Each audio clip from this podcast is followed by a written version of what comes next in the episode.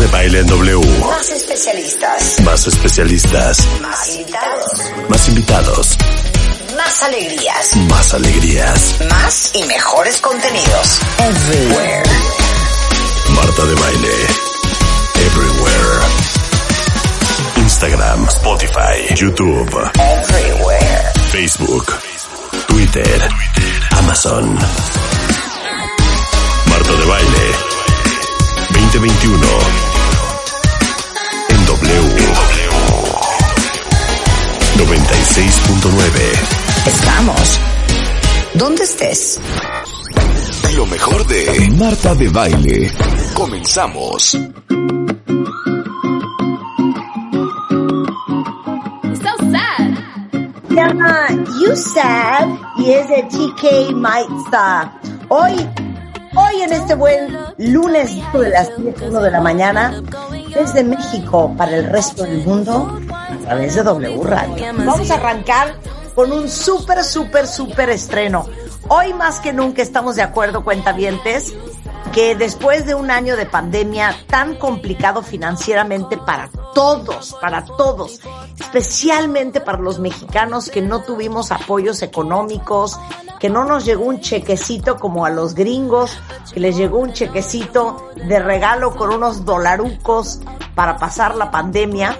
Gianco Abundis, que es un extraordinario experto en educación financiera desde hace 40 años, fundador y presidente de la Asociación Nacional de Educadores Financieros, autor del libro Saber Gastar de Editorial Santillana. Te digo una cosa, Gianco, tú muy mal, muy mal, que no eres parte del programa de la SEP, sí o no, cuentavientes, ¿cómo nos hubiera servido en primaria, en secundaria, en prepa, que alguien nos enseñara sobre el dinero? Nadie. Pero ya de, por lo menos dentro de tu casa. A ver, Marta, si no nos hablaron nuestros papás algunos de la sexualidad o de la menstruación, ¿qué nos van a estar hablando del dinero? Imagínate. ¿Estás de acuerdo, Yanko? Mi querida Marta, te saludo con gusto, querida Rebeca, les mando un fuerte abrazo a la distancia. Y bueno, de- déjenme les digo algo. Yo participé en el comité de la SEP cuando estaba Josefina como secretaria, sí, y, y fue un desastre. La verdad es que trabajar con el gobierno es, es muy complicado. Reuniones y reuniones, todo el mundo quería tener la razón y, y pues la verdad es que yo decidí en la tercera reunión ya no regresar porque eso no avanzó. Evidentemente hicimos la aportación de, de que se incluyera desde cuarto de primaria hasta tercero de secundaria la educación financiera. Es que sí. Y no ha cuajado, no ha cuajado. La verdad es que gobiernos van, gobiernos vienen, dicen que sí, pero en realidad esto está muy lento. Ahora, les comento algo. Cuando yo empecé con educación financiera, hace millones de años, la verdad es que me decían que estaba yo loco, que eso no pegaba, que a nadie le interesaba, que iba yo a perder mi tiempo.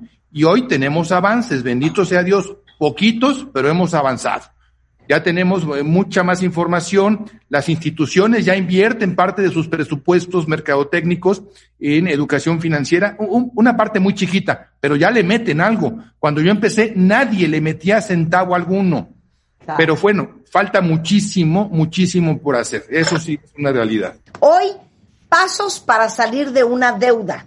¿Quién de ustedes trae deudas infernales Dios. que tienen con el maldito Jesús en la boca? Y de la mano de Yanko Abundis van a aprender cuál es el paso a paso para salir de una deuda. Yanko.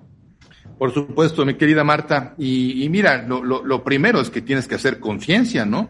Conciencia de cómo llegaste ahí. A ver, ¿qué, qué fue lo que ocurrió? Eh, perdiste el empleo, te redujeron el sueldo, tu negocio cerró por el confinamiento, eh, eh, tenía un aforo del 30%, en fin, todo lo que hemos vivido, que todos conocemos perfectamente bien. Bueno, hay, hay que conocer precisamente las causas. Pero fíjate que en los estudios que hacemos a través de la asociación, nos hemos dado cuenta que muchísima gente está endeudada no porque tenga desempleo o no porque su negocio haya quebrado, está endeudada porque gastó de más, simple y sencillamente. Entonces tienes que hacer así que un acto de contrición, como se dice religiosamente, mea culpa y poner las cartas sobre la mesa, ponerle los puntos a las IES.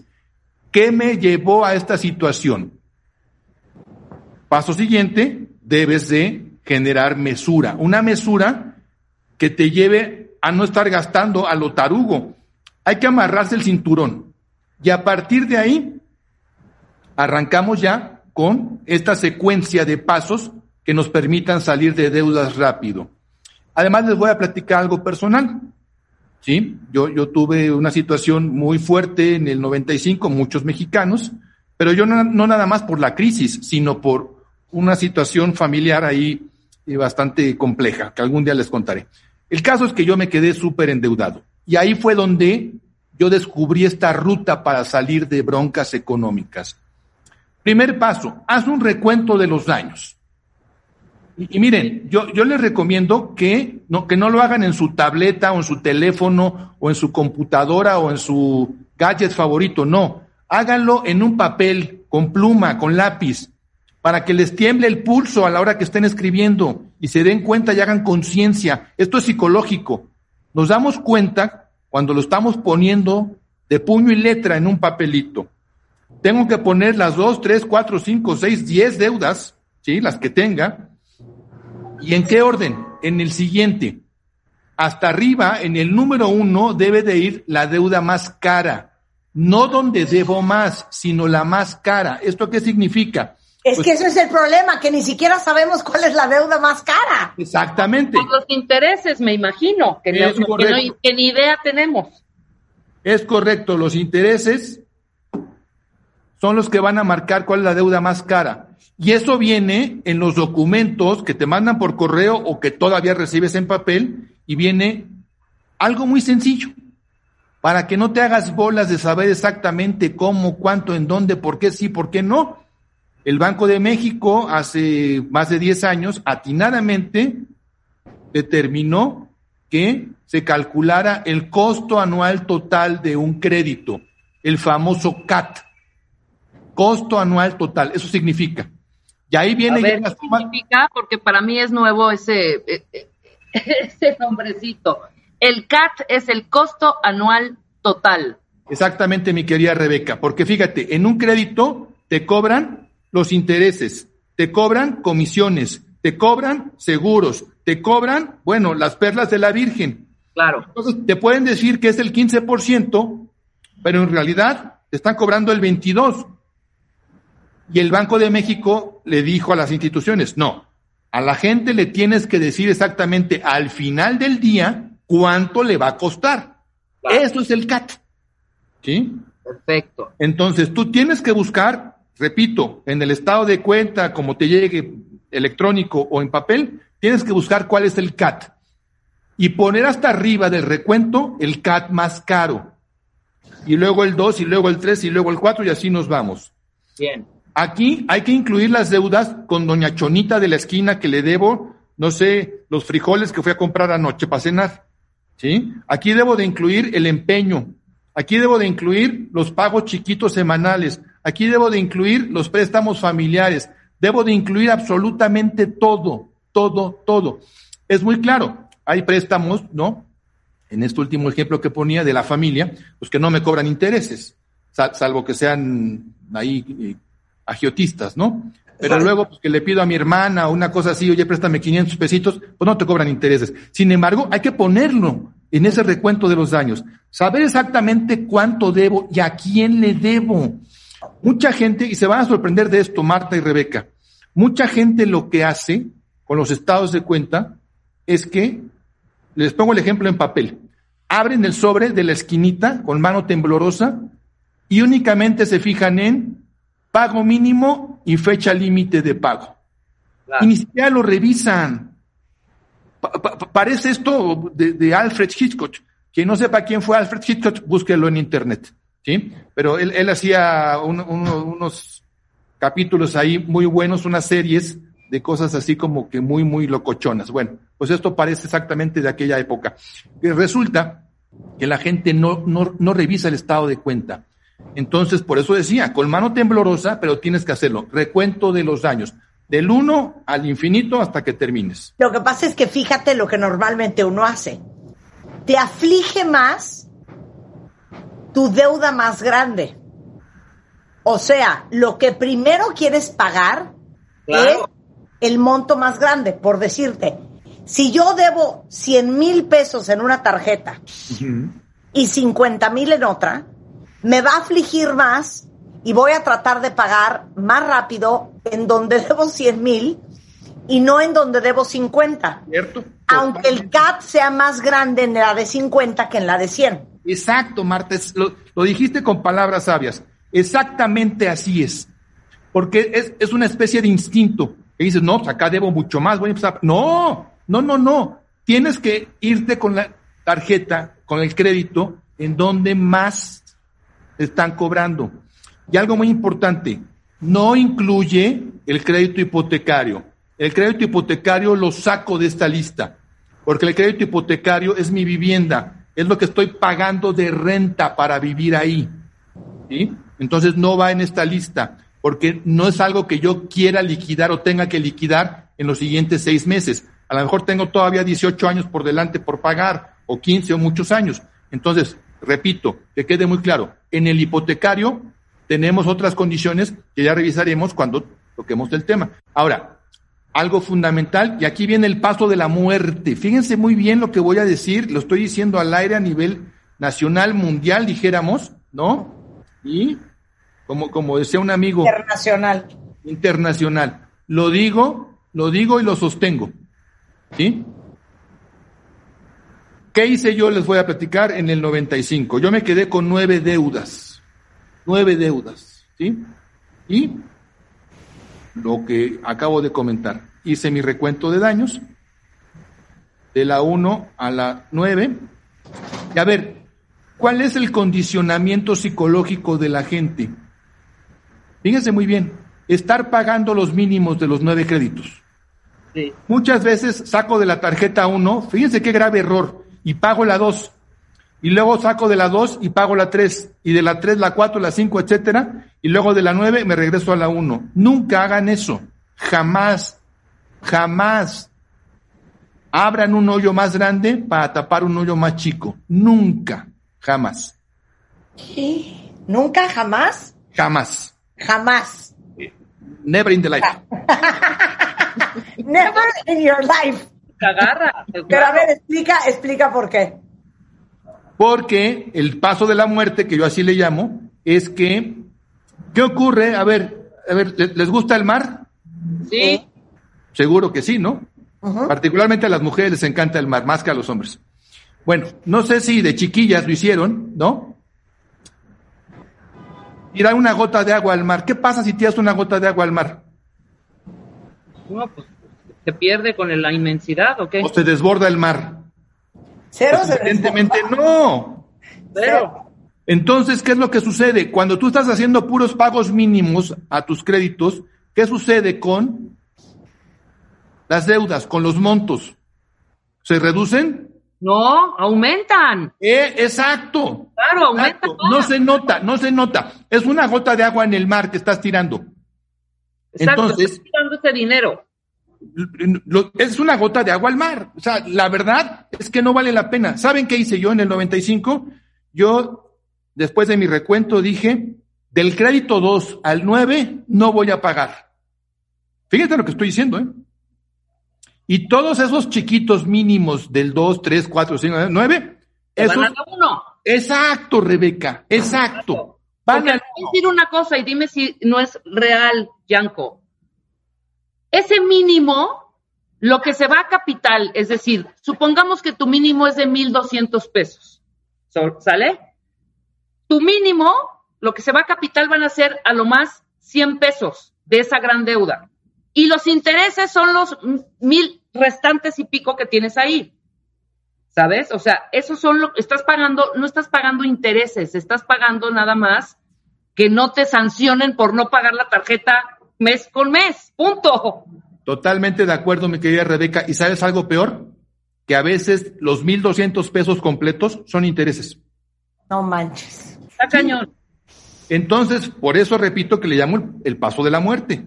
Me van a decir, oye, ¿qué hago? ¿Me van a estar hablando? ¿Me van a estar cobrando? Sí, te van a estar cobrando, sí, te van a estar hablando, sí, te van a estar buscando, evidentemente. ¿Yo qué hice?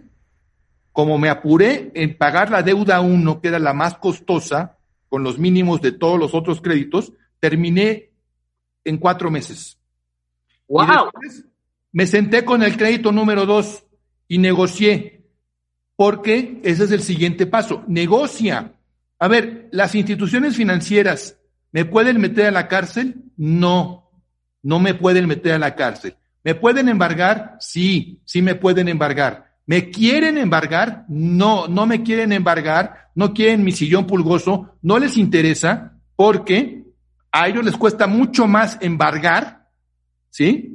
Aceptar los tres pesos que puedes pagar. Exacto, exacto. Digo, a- a- a- hay niveles, ¿no? Si tú, si tú, Rebeca, debes tres millones de pesos, eh, sí te van a ir a embargar, ¿no? Absolutamente. Pero las deudas que tenemos los humildes mortales no son de embargo, ¿sí? Ok. Los 80, los 100 mil, los, no son de embargo. O sea, sí lo pueden hacer, pero no quieren hacerlo. Entonces, me fui con la 2, negocié y pagué 3, 4 meses. Me fui con la 3, ta, ta, ta, ta, ta, ta, ta, ta. Total, Claro. al final negocié. Y la gente aquí se va a preguntar, oye, ¿y el buró de crédito? Pues va a estar lleno de taches, evidentemente. Pero en la medida que yo voy limpiando uno por uno, uno por uno, uno por uno mis créditos, también mis calificaciones en el buró de crédito empiezan a mejorar. Y hoy les platico, yo tuve ese evento en el 95, 96, tardé bastante en pagar, ¿sí?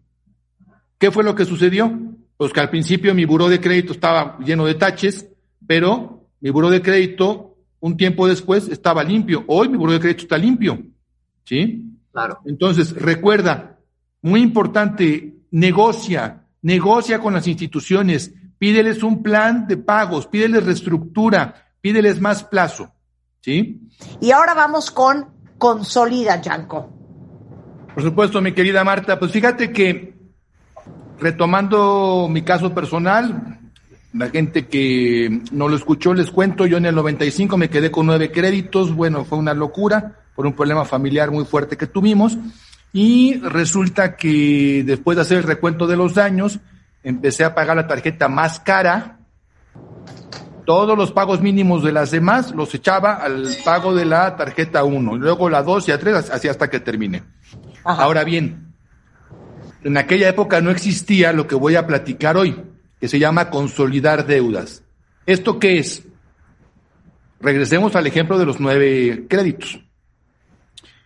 Yo debo una fortuna, en total entre todas las tarjetas bancarias, departamentales y los pagos chiquitos y los grandotes y los medianitos, debo 120 mil pesos. Y entonces hay promociones en los bancos que me dicen, tráeme tus deudas, todas, y yo te doy una tasa mucho más baja y te doy tres meses sin cobrarte y te doy más plazo y te doy condiciones preferentes.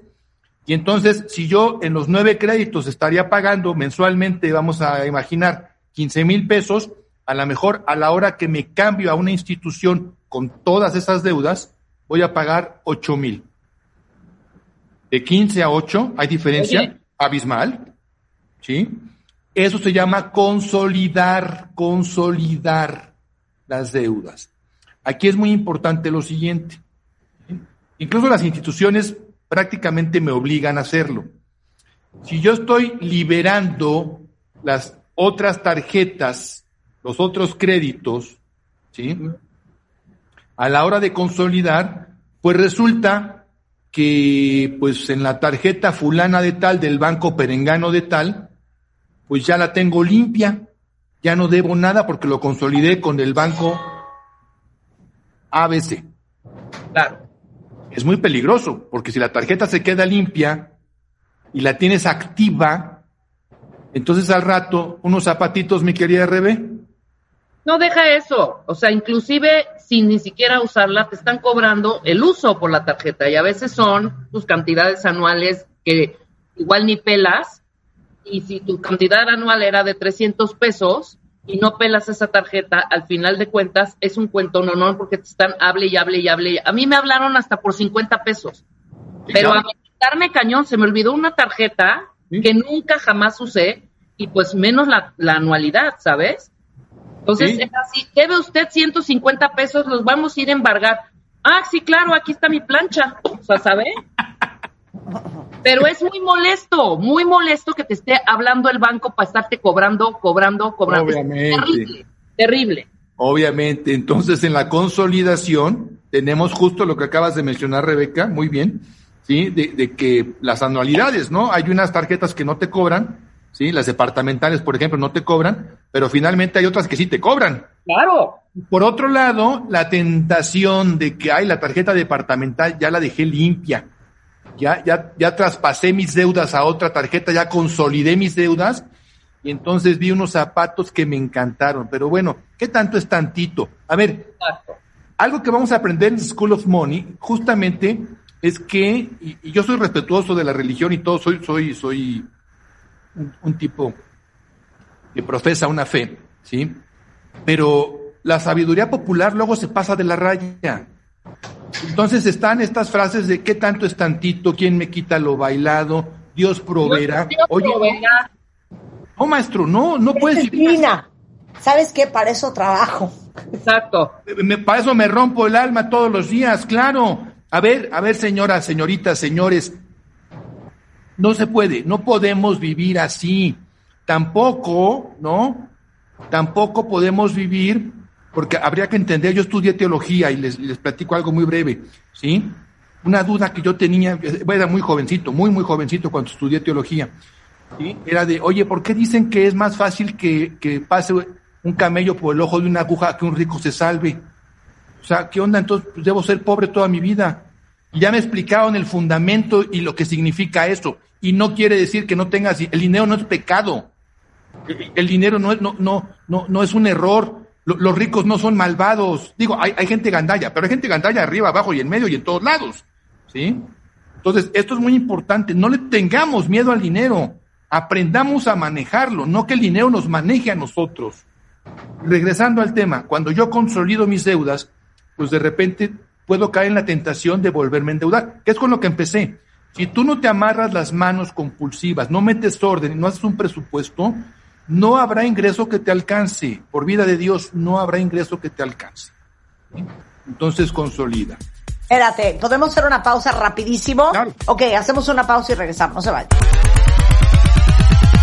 Estamos donde estés. Síguenos en Instagram como Marta de Baile. No te pierdas lo mejor de Marta de Baile. Dentro y fuera de la cabina. Marta de Baile. Everywhere. Suscríbete a Marta de Baile en YouTube. No te pierdas los de Baile Minutos, de Baile Talks y conoce más de Marta de Baile y nuestros especialistas. Marta de Baile. Everywhere. Everywhere. Estamos de regreso en W Radio, son las 10.35 de la mañana. Les digo una cosa, cuentavientes, esto ya es inaceptable. Todos trabajamos a sol y a sombra, nos partimos la madre, nos levantamos a las 6 de la mañana, agarramos el coche, el transporte, vamos, trabajamos, ilusionados por recibir nuestra quincena y luego nunca tenemos el dinero como Dios manda, debemos, eh, no tenemos ahorros, estamos angustiados por los pagos.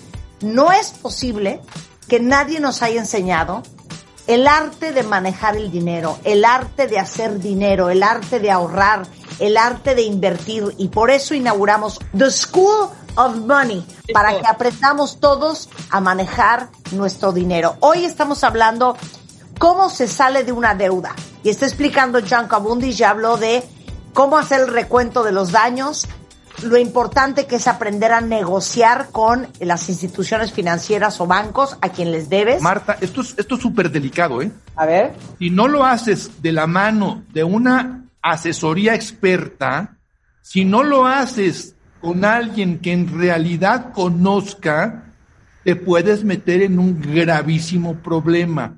Se los digo para que sepan que existe. Pero no lo hagan esto para celebrar 15 años de la hija, por favor. Claro. Para irse a Cancún. Sí, o sea, se- se- sería, sería criminal. ¿Qué nos falta? ¿Qué nos falta? Justo decía yo, que si no haces este último paso con la asesoría adecuada, puedes tener graves problemas. Ok. Esto se llama consolidación a través de una hipoteca de pasivos. ¿Qué es esto, Marta, Rebeca? Hipoteca de pasivos suena muy sensual y erótico. Sí. bueno, por allá anda más o menos. Yo tengo una propiedad, tengo un departamento, tengo una casa, no importa el precio, 600 mil pesos, 800 mil, un millón, no importa el precio. Voy al banco y le digo, señor banquero, quiero hipotecar mi departamento. Ok. Por eso dije que era altamente peligroso si no lo hago con una buena asesoría. Y entonces me van a dar por mi departamento que cuesta un millón de pesos, me van a dar 600 mil. Con 600 mil, yo termino de pagar todas mis deudas, yo levanto mi negocio que se cayó con la pandemia, yo puedo hacer maravillas, con la gran ventaja de que el crédito hipotecario es en promedio cuatro veces más barato que el crédito de consumo. Ok. Cuatro veces más barato, escuchen lo que estoy diciendo, o sea, es muchísimo más barato. Y además me dan 15 años para pagar, 10 años para pagar, 8 años para pagar. Entonces, esto automáticamente de estar ahogado aquí, colgado del pescuezo, en, en, así, en instantes, me baja toda la adrenalina y respiro con tranquilidad. Obviamente, si el dinero no lo ocupo para causas nobles y lo ocupo para largarme a pasear a Cancún y a pues, volverme a endeudar, ahora vas a perder la casa. Es correcto. Por eso debemos hacerlo con mucha, mucha, mucha conciencia y bien asesorados, porque el dinero, recordemos, el dinero ni siquiera para los ricos, ¿eh? O sea, esto ténganlo en cuenta. Porque hay, hay, gente que piensa que la gente millonaria, pues nada más le da vuelta a la máquina como si hiciera tortillas y saca los billetes. Por supuesto que no. El dinero es un bien escaso. El dinero, escúchenlo, es un bien escaso. Es un bien no renovable. No se renueva, no salen las macetas. Hay que trabajarlo, ¿sí? Hay quien lo trabaja menos, eso sí es un hecho el que le llega con más facilidad, a la mayoría nos llega con mayor dificultad, pero no se renueva. Entonces hay que cuidarlo.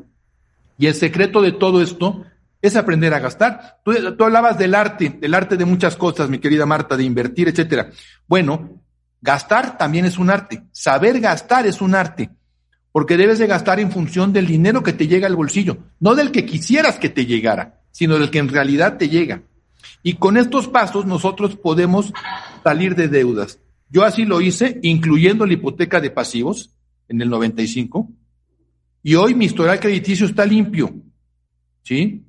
¿Por qué? Porque pasado el tiempo, el buró de crédito, después de seis años, borra tus deudas y sobre todo cuando has tenido un buen comportamiento, pues te empieza a poner palomita, palomita, palomita, palomita y ya no tienes problema en el futuro. Las deudas, a ver, con esto cierro básicamente los pasos. Un paso final como un epílogo es, por favor, no pierdan la salud física cuando estén endeudados. Que el estrés no llegue a tal grado, ¿sí? Que, que, que al rato me está dando un infarto, me está dando una embolia, me está dando gastritis en, en casos menores, ¿sí? Porque el endeudamiento tiene solución, hay forma de salir adelante. No se les olvide, los bancos no me van a meter a la cárcel, las instituciones no me van a meter a la cárcel y difícilmente me van a embargar, no porque no puedan, sí pueden, no quieren porque les sale muy caro. Y el banco quiere dinero, la, la tienda departamental quiere dinero, el almacén, el comercio quiere dinero, la, comadre Lupita que te prestó quiere que le des dinero, no quiere ir por tu sillón o tu plancha, como decía Rebe, ¿sí? Entonces, no pierdan la tranquilidad y mucho menos pierdan la salud por deudas, porque esa sí no regresa, ¿eh? La salud una vez perdida ya no regresa. De acuerdo. Y las deudas sí las puedo manejar, hay forma de manejarlas y siempre negociar, siempre consolidar y al final, si se nos presenta algo muy complicado y tenemos un bien raíz, pues podamos utilizar esta hipoteca contingente, esta hipoteca de pasivos. Esos serían los pasos y hay mucha más información que podemos dar al respecto, porque, como dije desde el principio, Marta, Rebeca, si tú no aprendes a distinguir entre lo que es un gasto básico, un gasto de confort y un gasto de lujo, siempre vas a tener problemas económicos ¿sí? A ver, Marta, perdóname, en tu casa no cabe una pantalla de 100 pulgadas, no, hace 40 metros cuadrados. Una, una, pantalla de 100 pulgadas no cabe, por vida de Dios, ¿sí? Sí, totalmente. Sí. Entonces, gastos prioritarios, gastos de comodidad y gastos de vanidad. Pero ¿sabes qué? Hay que hacer un programa especial para hablar del arte de saber gastar. Con mucho gusto, Marta, sí, sí, por supuesto. O sea, hagamos todo un episodio nada más de eso, ¿te parece? Me parece, mi querida Marta. Te queremos, Yanko, te queremos. Muchísimas gracias. Gracias Toda la suerte el día de hoy. Y venga, ahora sí que invitamos a todas las instituciones financieras también que quieran acercarse a sus clientes, que quieran ser parte de este proyecto de educar a todos sus cuenta y tarjetavientes a que se sumen a The School of Money para que podamos hacer algo muy grande y ayudarnos todos a aprender mejor cómo manejar nuestro dinero que tanto trabajo nos cuesta ganarnos. Gracias, Yanko. Beso. Escuchas lo mejor de Marta de Baile, solo por W Radio.